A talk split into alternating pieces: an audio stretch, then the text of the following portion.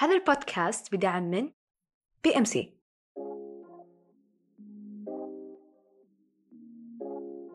حصيلة 15 سنة في التسويق.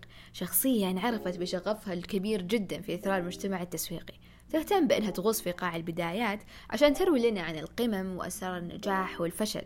ماجد رشدي هو ضيفنا في هذه الحلقة وجاي يعرفنا على عماد القاع وتوازن القمة. معكم عايشة الملحم تسويق بالتاء. التسويق. بالتاء التسويق. بالتاء. وخلونا نسوقها بالتاء. فحياك الله أستاذ ماجد معنا اليوم وودنا نتعرف عليك أكثر. أوكي. حدثنا عن نفسك ومين ماجد رشدي؟ تمام. ماجد رشدي آه طيب.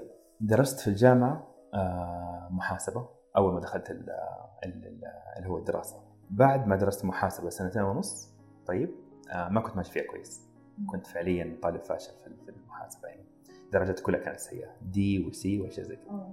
أيوه طيب. فاللي صار بعدين إني أخذت course اللي هو أساسيات التسويق أو principles of marketing طيب. يوم أخذتها كان أنا ترتيبي الثاني على ال class كدرجة جبت فيها B plus طيب. جاني الدكتور وقال لي إنه تخصصك إيش؟ قلت له محاسبة. فقال يعني موقعك عندي في الكلاس يعني بين الطلاب ترى أنت الثاني عندي. فما تفكر تنقل. فقلت له ما أدري يعني سنتين وكذا صعبة يعني. قال لي فكر في الموضوع. قعدت أفكر في الموضوع طلعت استشرت و لما في الأخير اكتشفت إن أنا لا فعلا أحتاج إن أنا أكون في التسويق لأني يعني كنت فعلا فاهمها. ومن وقتها خلاص حولت رسميا. طبعا ما احتجت تفكير كثير لأن أنا أصلا كنت زي ما قلت لك في المحاسبة مو ماشي وضعي ابدا. طيب وفي ال course هذا سبحان الله بس أخذته انطلقت على طول. من هناك انطلقت والى التخرج الحمد لله. ومن وقتها وأنا ماشي في في الوظائف. الوظائف تدرجت من assistant brand manager أو مساعد مساعد مدير علامة تجارية. طيب في الصافي دانون. كانت وقتها أول مرة أمارس التسويق بالشكل الرسمي. طيب اللي هو بعد التخرج. أم أم يسموها FMCG أو fast moving consumer goods أو بالعربي نقدر نسميها المنتجات السريعة أو اللي هي أي شيء موجود في السوبر ماركت. طيب ال FMCG هو أي منتج إذا دخلتي مثلا أي سوبر ماركت عندك من الباب أول شيء تشوفيه عندك من دخولك الباب إلى وانت خارجة كل المنتجات هذه اسمها FMCG طيب؟ لأنها ما تحتاج إن الواحد يفكر كثير عشان يشتريها ما تحتاج بحث ما تحتاج مقارنة عميقة ما يحتاج إنك تسألي أحد أخذ هذا ولا هذا لا على طول يعني تقرري وقتها. واستهلاكية يعني. واستهلاكية. طيب؟ فالمنتجات اللي تكون من الطبيعة هذه تعطيكي ترند جدا سريع. لأن أنت تلاقي نفسك أنا مثلا عندي منتج صابون معين طيب؟ ألاقي المنافس طلع صابون برائحة ثانية مثلا طيب؟ الثالث طلع صابون بس مثلا معاه كريمة أو كريم بلا صح طيب؟ ف كذا الأشياء يعني فيها تسارع وفيها تغيير يعني يبغى له تخطيط سريع. فطبيعة الشغل في ال FMCG دائما تكون سريعة ومتسارعة طيب؟ فهذا اللي أنا تعلمته من شركة زي صافي دانون. بعد إني اشتغلت في بعد ما اشتغلت في التسويق لمدة سنة وشوية طلعت لأمريكا وكملت الماجستير هناك إدارة أعمال مع concentration في ال marketing طيب شفت ال marketing بأسلوب ثاني بالطريقة اللي هي cases أو, أو دراسة حالة يعني وكيف إن إحنا نقدر نطلع منها نتائج جديدة. ما شفناها يعني مو دراسه عملية أكثر من نظرية. بالضبط هي هذه. رجعت من هناك عندي شغف أكثر في ال marketing أخذت الوظائف اللي بعدها واللي كانت أكبرها وأهمها في حياتي اللي كانت في شركة مراعي لأنه هناك السوق جدا كبير وحجمها كماركت جدا كبير متشعبة. فالواحد يشوف تجارب جدا أكبر. ومن هناك صرت رسميا خلاص أنا يعني حاسس نفسي إن أنا ملم بالتسويق. بعد المراعي رحت لوظائف ثانية منها وظيفة في في شركة التعاونيه للتامين اللي صار إنه أنا في يعني لحظة خروجي من المراعي خلاص. كنت أحضر events معينة ويتكلم متحدث معين أو أحد في جمعة يتكلموا عن التسويق. فلما يجي التعريف كل واحد يعرف عن نفسه. فكنت أقول ماجد رشدي شركة مراعي فجاني في بالي كذا إنه ليش ليش أربط نفسي باسم شركة؟ okay طبعا عندي كل حب وتقدير وولاء للشركة منتجاتها وكل شيء اللي اشتغلت فيها طبعا وقدمت فيها وقدمت لي أكيد. بس إنه ما أبغى اسمي يرتبط باسم شركة معينة. أبغى خلاص أبني اسمي بنفسي. طيب من هناك جت فكرة إني لازم أبدأ أتكلم في في في منبر معين. ما كان في بالي تويتر بس إنه يعني كان إنه بس لازم أكون في مكان معين أتكلم عن التسويق والناس تبدأ تعرفني. فكان حساب تويتر. دخلت في تويتر أكتب عموما على ماركتينج مواضيع عامة. أي شيء أبغى أكتب أكتب يعني خبر مقارنة بين two brands شفتها أنا من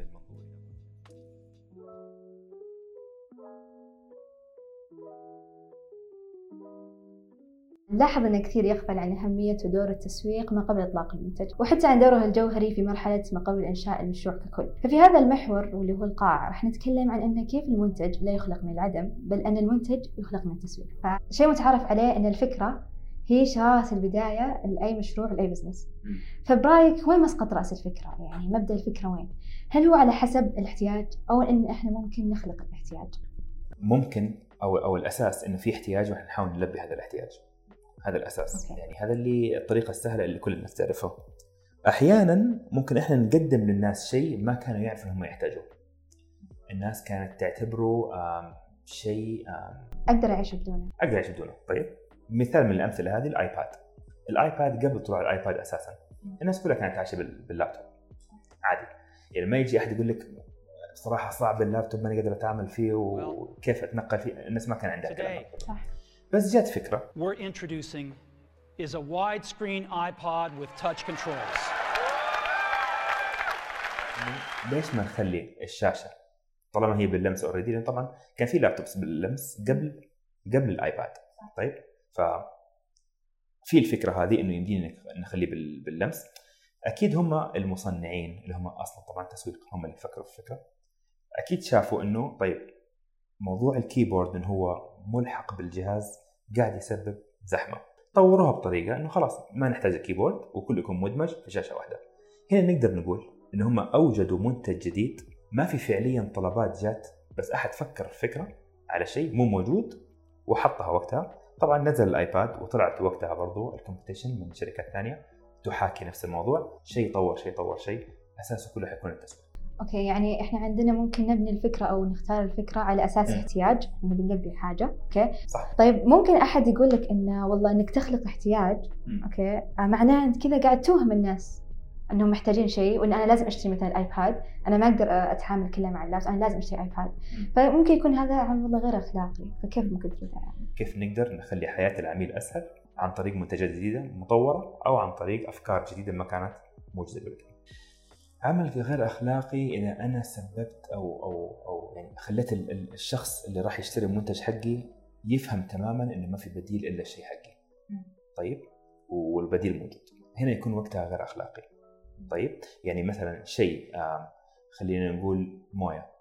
قاروره الموية إذا نبغى نجيبها وحطيناها بطريقة معينة وطورناها وبعدين قلنا مثلا بدل ما يكون القاروره بريال نخليها بريالين مثلا لأنها لازم تكون بالطريقة الفلانية هذه وجبنا مثلا دراسات تثبت إنه ال packaging حقنا هذا إذا ما استخدمتيه بالطريقة الفلانية هذه اللي تخليها بريالين إذا ما خليتيها بريالين فالموية ما راح تكون صافية ولا تكون نقية ولا صحية زي الطريقة اللي المفروض تكون فيها. هنا قاعدين نسوي شفت لتفكير الناس إنه بدل ما تروح للشيء أبو ريال العادي روح لأبو ريالين اللي هو الصحي وهو النقي. هنا في شيء غير أخلاقي إن الناس ما كانت رايحة أصلا للشيء هذا إلا لما بدأوا الآن يفكروا إنه كيف نقدر إن إحنا نطلع بمويه أنقى وذلك باستخدام هذا المنتج. فهنا أقول أنا وقتها أيوه. بس إذا كان لا إنه شيء آه الناس ما كانت تعرف إنه موجود مثلا مثال ثاني عن النقيض. طيب منتج معين موجود بس ب packaging ال packaging هذا مثلا ما يخلي المنتج بالجودة المطلوبة. طيب الناس راضية لأن هي تعودت على هذا ال packaging ايا كان. نفترض مثلا إن عندنا ال- ال- ال packaging حق الكيك طيب؟ الكيك حق أعياد الميلاد حق حفلة التخرج ايا كان. طيب؟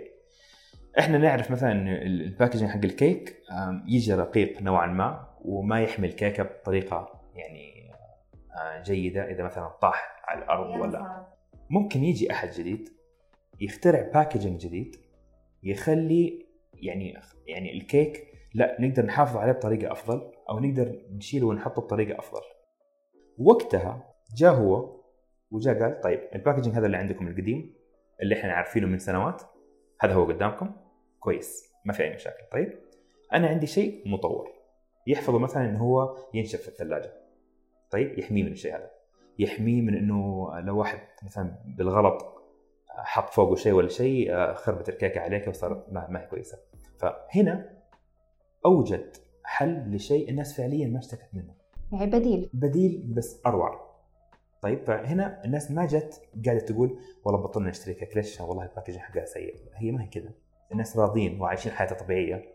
بس أنا وجدت فكرة حلوة. فهنا الفرق بين إنه خدع الناس والثاني اللي سوى packaging خلاه يحافظ على الكيك بطريقة أفضل. هل الافضل إن إحنا نطلع بفكرة جديدة ونختار سوق جديد؟ يعني غير واضح الملامح ابدا. يعني يقولون لك دائما إن إذا تبي مشروع اطلع فكرة ريادية ما حد قد سواها قبل. أوكي؟ أحسن من إنك مثلا تدخل سوق معروف آه مليان منافسين. آه لا, دائما لازم تكون جديد. لازم تكون أنت اللي تتحكم في السوق وتخلق السوق. فكرة إن نطلع منتج جديد هذه أنا أشوفها من الأشياء اللي تصعب حياة ال... يعني تصعب السهل أوكي. يعني مو شرط إن كل الناس يطلعوا برجر بالمانجا. جاد ما تخيل. راح الكاشير وقال لو سمحت عندكم fried chicken burger؟ قال الرجال "مم، لا بس عندنا لحم ودجاج مشوي عليه الكلام. قال واحد يقول لك أنا خلطت هذه بهذه طلع شيء جدا رائع. الأفكار الجديدة ممكن تكون لو هي ما هي مدروسة تكون كارثية. الفكرة إن إحنا نطلع بمنتج جديد كويسة ما قلنا لا. حلو دائما إحنا نقدم أفكار جديدة للماركت لكن ما يمنع إن الواحد يقدر يسوي نفس الأفكار القديمة الاشياء اللي موجودة ولكن بطريقة أفضل من الأشياء هذه مثلا اللي موجودة حاليا ال- الكوفي.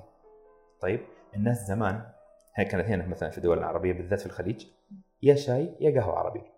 طيب الأمريكان كوفي كانت موجودة بس عند ناس معينين. ناس اللي مثلا سافر برا وتغرب ورجع. ناس مثلا واحد هو كذا مزاجه يبغى يشرب النسكافيه مثلا أو ايا كان الشيء اللي هو يبغى ياخذه كبراند. بعدين جت القهوة المختصة وجاء كذا لأنه شافوا لها حاجة. قهوة عجيبة والطعم يجيبه هنا لو دخلنا في كلام عن ال blue ocean وال red ocean طيب المحيط الازرق والأحمر اللي هي السوق المتشبع اللي مليان ناس أو السوق الجديد اللي ما في أحد. ممكن واحد يقول لك والله القهوة المختصة blue ocean لأنه فعليا ما كان في شيء اسمه قهوة مختصة فهذا سوق جديد انت قاعد تدخليه و- وتنافسي فيه مع ناس ثانيين. وممكن واحد يقول لك لا أنا أشوف هي نفس الشيء هي قهوة بس إنه جبتها بطريقة جديدة. أنا رأيي الشخصي مثلا القهوه المختصه مختصة لا حتكون بلو اوشن لأن سوق ما قد أحد دخل فيه أول. لو جينا قبل مثلا 10 سنوات من الآن في قهوة مختصة غالبا لا. امم صح. أي سوق فيهم يكتسب المخاطره أكثر وهل أصلا المخاطرة يعتبر شيء إيجابي؟ okay ولا شيء سلبي؟ لا. المخاطرة موجودة في الاثنين في السوق الجديد مخاطرة موجودة لأنه الفكرة ممكن تكون جديدة لدرجة إن الناس ما تتقبلها. فيفشل المنتج. حتى لو الدراسات قالت إنه المنتج هذا لو سويته بالطريقة الفلانية راح ينجح. أنا خلاص آه، فاتح محل فطاير. يعني what could go wrong عادي خلاص أنا عندي فطاير هي عجينة أحط عليها جبنة و... وابيعها صارت فطيره جبنه انتهى الموضوع. منتج زي كذا لو واحد أخذها بالطريقة هذه ممكن تكون فكرة عادية وموجودة في ال- ال- ال market اللي هو متشبع. طيب؟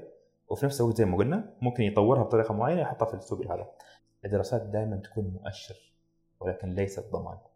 بقول لك عايشة إذا أنا أبغى مثلا أنتج آه، فطيرة نوتيلا بال بال بال peanut butter مثلا. okay. أتوقع بيكون حلو. أنت شفتي كيف؟ قلتي أتوقع يكون حلو.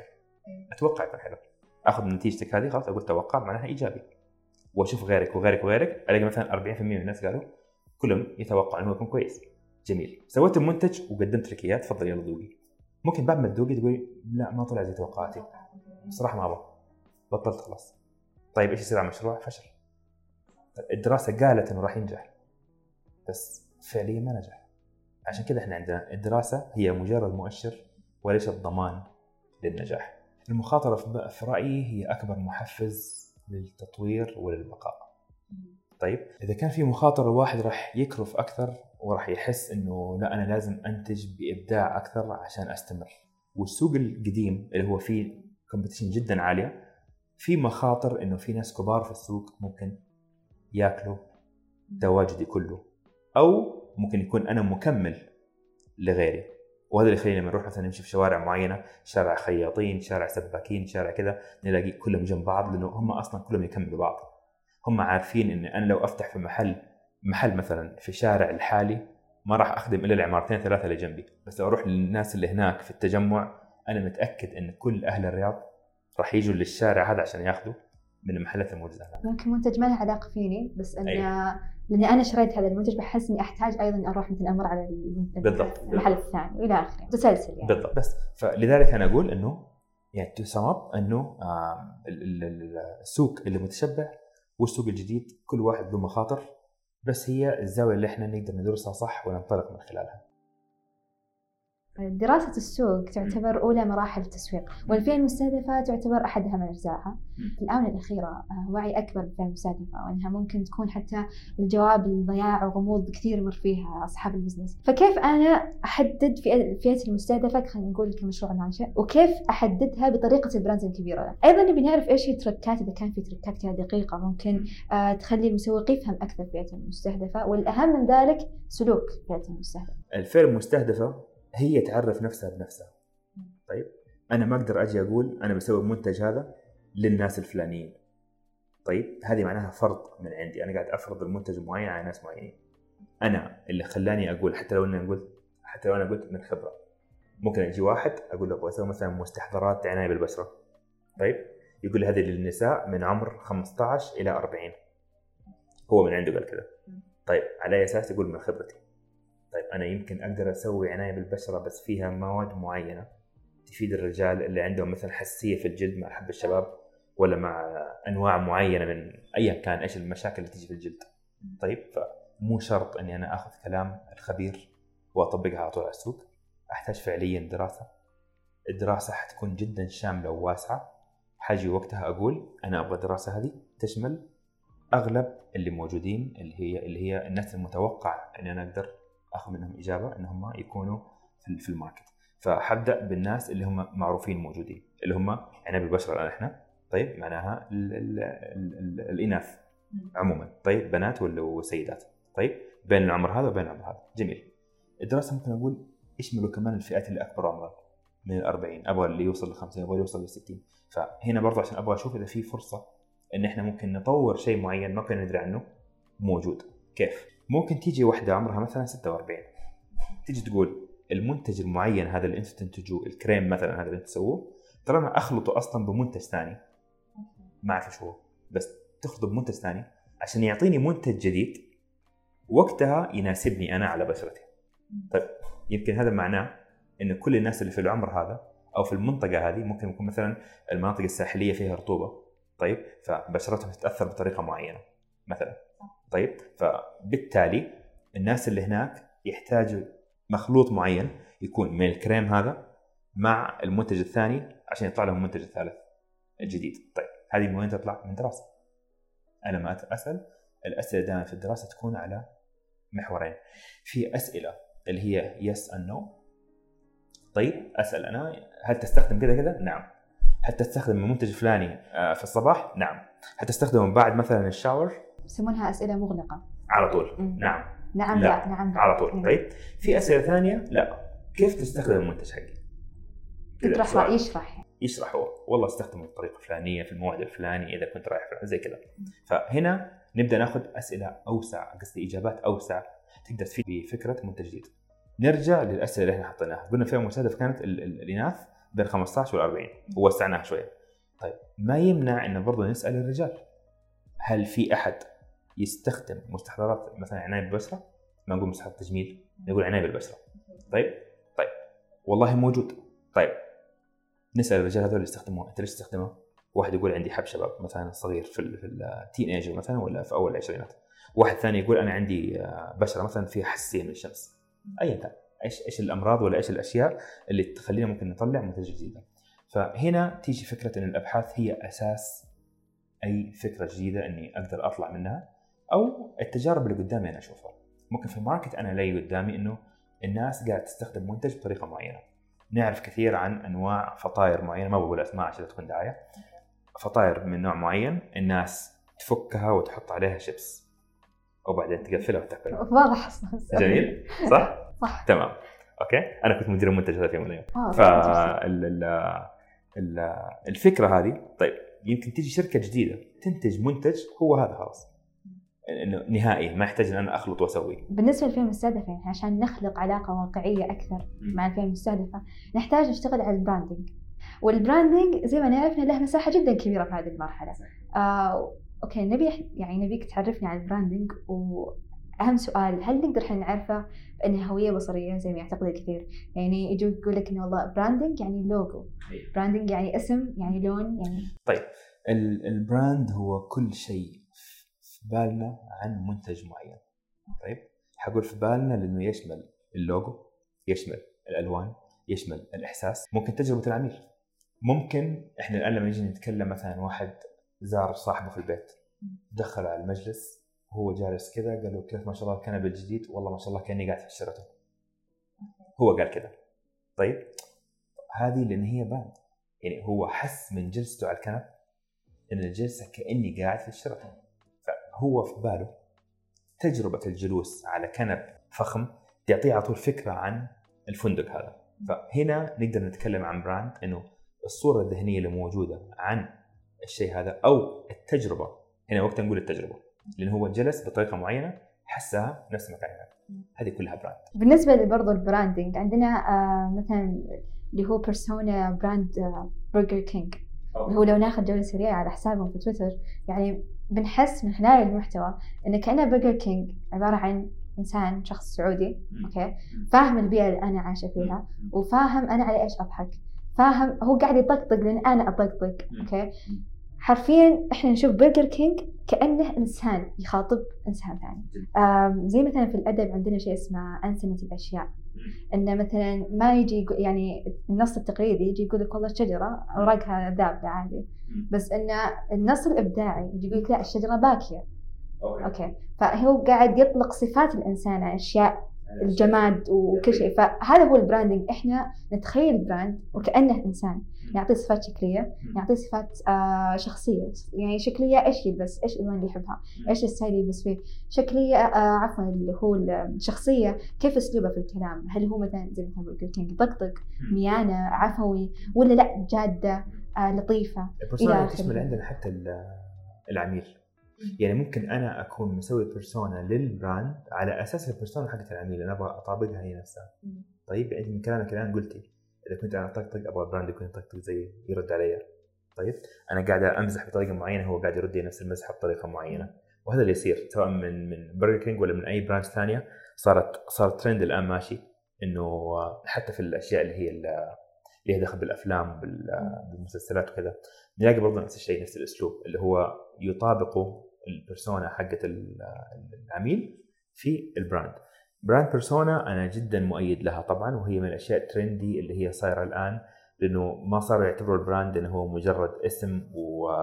وتجربة لا هي من ضمن التجربة برضو إني أنا إذا خاطبتها على وسائل التواصل إني ألاقي رد بطريقة معينة تحسسني إنه اللي قدامي بشر أو إنسان يفهم آه، تطلعاتي ويخاطبني بنفس لغتي. يشملها برضو إنه أحيانا نسمع عن cases صارت بالذات حتى في أمريكا إنه دائما هم يشاركوا ال cases حقتهم بشكل أوسع. عن واحد معين كان ماسك شركة معينة وقاعد يرد على العملاء. طيب فالعملاء كانوا يصبوا جام غضبهم على الشركة على الموظف هذا اللي هو يرد. طيب فإذا مثلا أعطاهم رد معين ممكن يدعوا عليه. ممكن يغلطوا عليه يسبوه ولا ايا كان لأنه هم حاسين إنه أنت ممثل الشركة قدامنا. وإحنا نبغى نغلط في أحد معين نبغى نبغى نفضفض أو جاي نبغى إنسان قدامي بطلع بتفهم خلاص هذا. فجاء هو القصة دي مشهورة موجودة يعني آه، حتى أنا نشرتها قريب. الشخص هذا جاء بعدين وقال إنه بس أبغى أعرفكم إنه ترى بعد كل النقاشات اللي أنتم جبتوها وكل الكلام اللي قلتوه الإيجابي والسلبي ترى على الناحية الثانية من الشاشة ترى في بني آدم. بجانب البراندنج عندنا أيضا الاستراتيجيه التسويقية. آه، تعتبر طبعا أحد اركان الأساس في هذه المرحلة. فهو موضوعها مطول صراحة. لكن ممكن تعطينا نبذه عنها. آه، مدى أهميتها في مرحلة الإعداد والتخطيط للمشروع تمام. الاستراتيجية هي وين نبغى نشوف نفسنا بعد فترة. طيب؟ أو بعد مراحل معينة.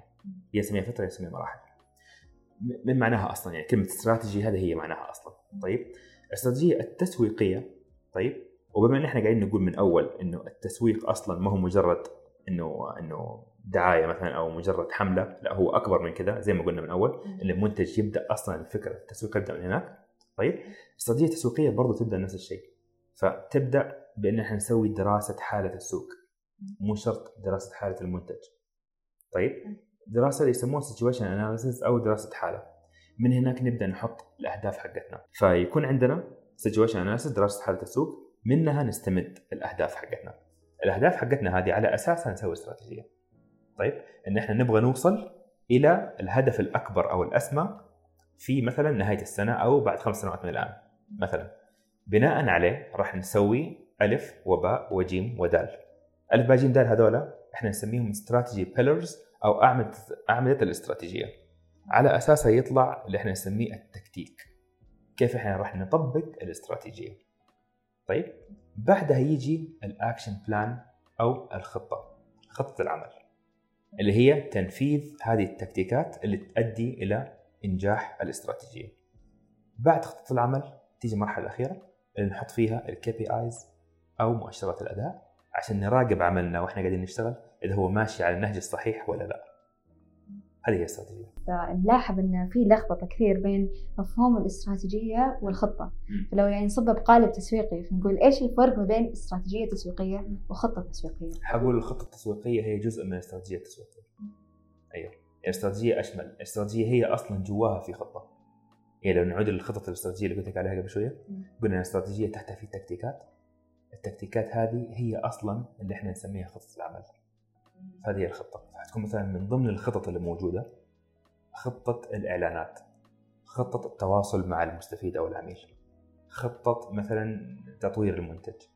خطة الدخول للدول الجديده مثلا أو الاسواق الجديده هذه كلها خطط موجودة في الاستراتيجية. كلها تحت ال- تحت تحت الاستراتيجية أساسا. لكن تحت الاستراتيجية العامة لل brand. بس واحدة منها تكون هي خطة العمل التسويقية أو الإعلانية أو الحملة اللي إحنا حنسويها. جميل. طيب آه، نلاقي كثير من المشاريع النا- الناشئة تعتبر التسويق عصا أوكي؟ يعني أي مشكلة في المنشأة قطع مم. التسويق وخلاص. يعني مثلا تجي مثلا تقول لك والله نبي حملة تسويقية تكسر الدنيا مم. تحقق آه، نسبة مبيعات فلانية وأحيانا يعني أو غالبا تكون غير واقعية أصلا تمام. آه، نبي نضاعف من عدد العملاء. لكن بالمقابل تجي تقول لهم ميزانية والله. ما في ميزانية مم. التسويق ما يحتاج لهالدرجة يعني. كلها كم إعلان ولا دبر نفسك من الآخر دبر نفسك. صحيح. فإيش تعليقك على هذا الموضوع؟ يعني أشوف كثير صراحة يتهودون. من خبرتي العملية التسويق دائما هو المظلوم. طيب. هو اللي اللوم يجي عليه إذا أي إخفاق صار في الشركة إنه أكيد ما سوقنا بطريقة صح. وهو العصا السحرية اللي هم يشوفوها إذا الشركة برضو كان ماشية غلط إنه خلينا نسوي شيء تسويقي يعني يكسر الدنيا على قولتهم. طيب. التسويق ما هو عصا سحرية هو هو أساس لعمل أي شركة طيب آه ما أقولها عشان أنا رجل تسويق بس أقولها لأنه إذا فعلا نظرنا للموضوع من منظوره الأساسي اللي هو أي شركة تقوم على أساس المنتج والمنتج هذا يقوم على أساس بيعه للعميل بالتالي يجيب أرباح للشركة عشان تضمن بقائها وتوسعها صحيح؟ بالتالي التسويق من أهم الأشياء اللي هي موجودة في الشركة زي زي المحاسبة زي زي المالية ما تختلف عنها ابدا. آه الشيء الثاني إذا قلنا عن موضوع العصا السحرية التسويق لازم يكون في صميم عمل الشركة من الأساس بالتالي يكون في دائما خطة طوارئ موجودة. إذا آه صارت أزمة معينة إن منتج معين نقص في السوق طيب المنتج قاعد تنتج الشركة لازم في خطة بديلة إنه ماذا لو المنتج هذا راح إحنا إيش نسوي؟ ماذا لو المنافس سوى شيء معين إحنا كيف نرد؟ لازم لازم. ماذا لو العميل تغير؟ آه، مثلا رغباته تغيرت صار يبغى شيء ثاني. ماذا لو الموسم تغير؟ دائما هذا برضه موجود عندنا. الشتاء غير الصيف. حتى لما تيجي بما إني اشتغلت في المراعي الألبان نفسها تختلف الصيف عن الشتاء. الناس عموما في الصيف تشرب لبن وحليب. طيب في الشتاء ياكلوا أكثر فتكون وقتها الأجبان. نفس المصدر كلها في الأخير حليب لكن طبيعة المنتجات كتركيز إن إحنا نزيد منتج على حساب منتج كلها تختلف باختلاف المواسم. تمام. فهذه هي لما نقول هي ما هي عصا سحرية بس هي لازم يكون في عندها خطة موجوده من أول. جاني واحد عنده شركة مرت بأزمة وجاء وتواصل معايا وقال لي ماجد أبغاك تسوي لي خطة تسويقية الآن عشان تقدم الأزمة اللي أنا فيها. حقول له أنا ماني عصا سحرية لازم نعدل في المنتجات اللي عندك. لازم آه، استهداف العميل يتغير. لازم موعد نزول المنتجات يتعدل. لازم آه، الفكرة القائمة عليها الشركة حقتك تتغير. من شركة مثلا مقلدة المنتجات إلى شركة هي تخترع منتجات أو تنتج بناء على رغبة العملاء. هذه كلها ما هي عصا سحريه على السحريه إنه يدفع فلوس بكرة تصير كل شيء أموره تمام. لا هي ما هي كذا بالضبط. يعني نقدر نقول إن التسويق هو مش آه ترقيع مش أداة. ترقيع. أوكي؟ هي هو أساس لازم آه يعني تصلح الأساس. إذا كان في أي غلطة تصلح الأساس وعلى أساسها. إذا اعتبرناها أداة ترقيع أو إذا كانت عصا سحرية حنقول وقتها زي التسويق عبر المشاهير. تسويق بالتاء. التسويق تاء التسويق بالتاء.